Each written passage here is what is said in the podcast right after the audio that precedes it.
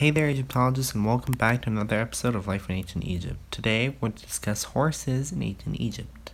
So, horses were introduced into Egypt during the Second Intermediate Period, and the earliest remains of a horse are a few bones from Avaris and the skeleton of a horse found in Buhen. The Buhen remains dates to the early Second Intermediate Period, but this date is disputed. In the wars between the Theban 17th dynasty and the Hyksos, both sides used horses. In later times, the kingdom of Kush in Sudan was famous for its horses, perhaps from good grazing grounds in the areas of Upper Nubia. In the victory stela of King Pi, special mention is made of the royal attention to horses. In the New Kingdom, horses were animals of the military elite and the ruling class.